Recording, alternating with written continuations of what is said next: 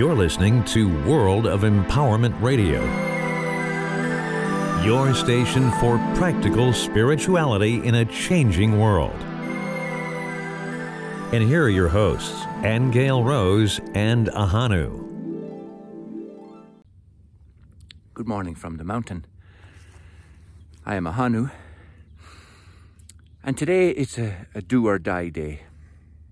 Do you ever hear that expression, do or die? All our lives we're buffeted with advice, including advice from the great Ahonu on the mountain, I have to say, about how to live our lives better.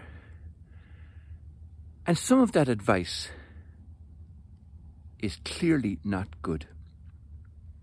Like do or die, for example. I understand where it's coming from because I went through many years of believing and feeling that you had to do or die. If you weren't doing, because we live in a world of action, then you may as well be dead.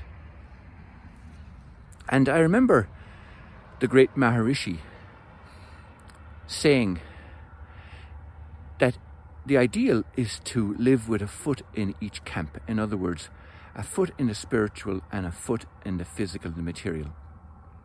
And what he meant by that was that it was wise to go into the silence and do nothing and just be.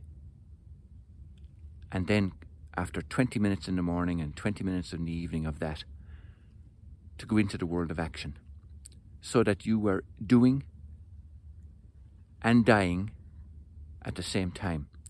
Or just being and then doing and then dying to the old ways because that's what was would result from simply being dying to the falseness and the misbeliefs and the and the nonsense that we are all led to believe so that's the message from the mountain today is do or die but do it with a little bit of knowledge and be at the same time. Be, do, die. And that's not a negative dying, as I said. It's all about realizing what we're growing into, what we're becoming. There's coming and becoming. And that's a beautiful possibility. So there you go. Blessings.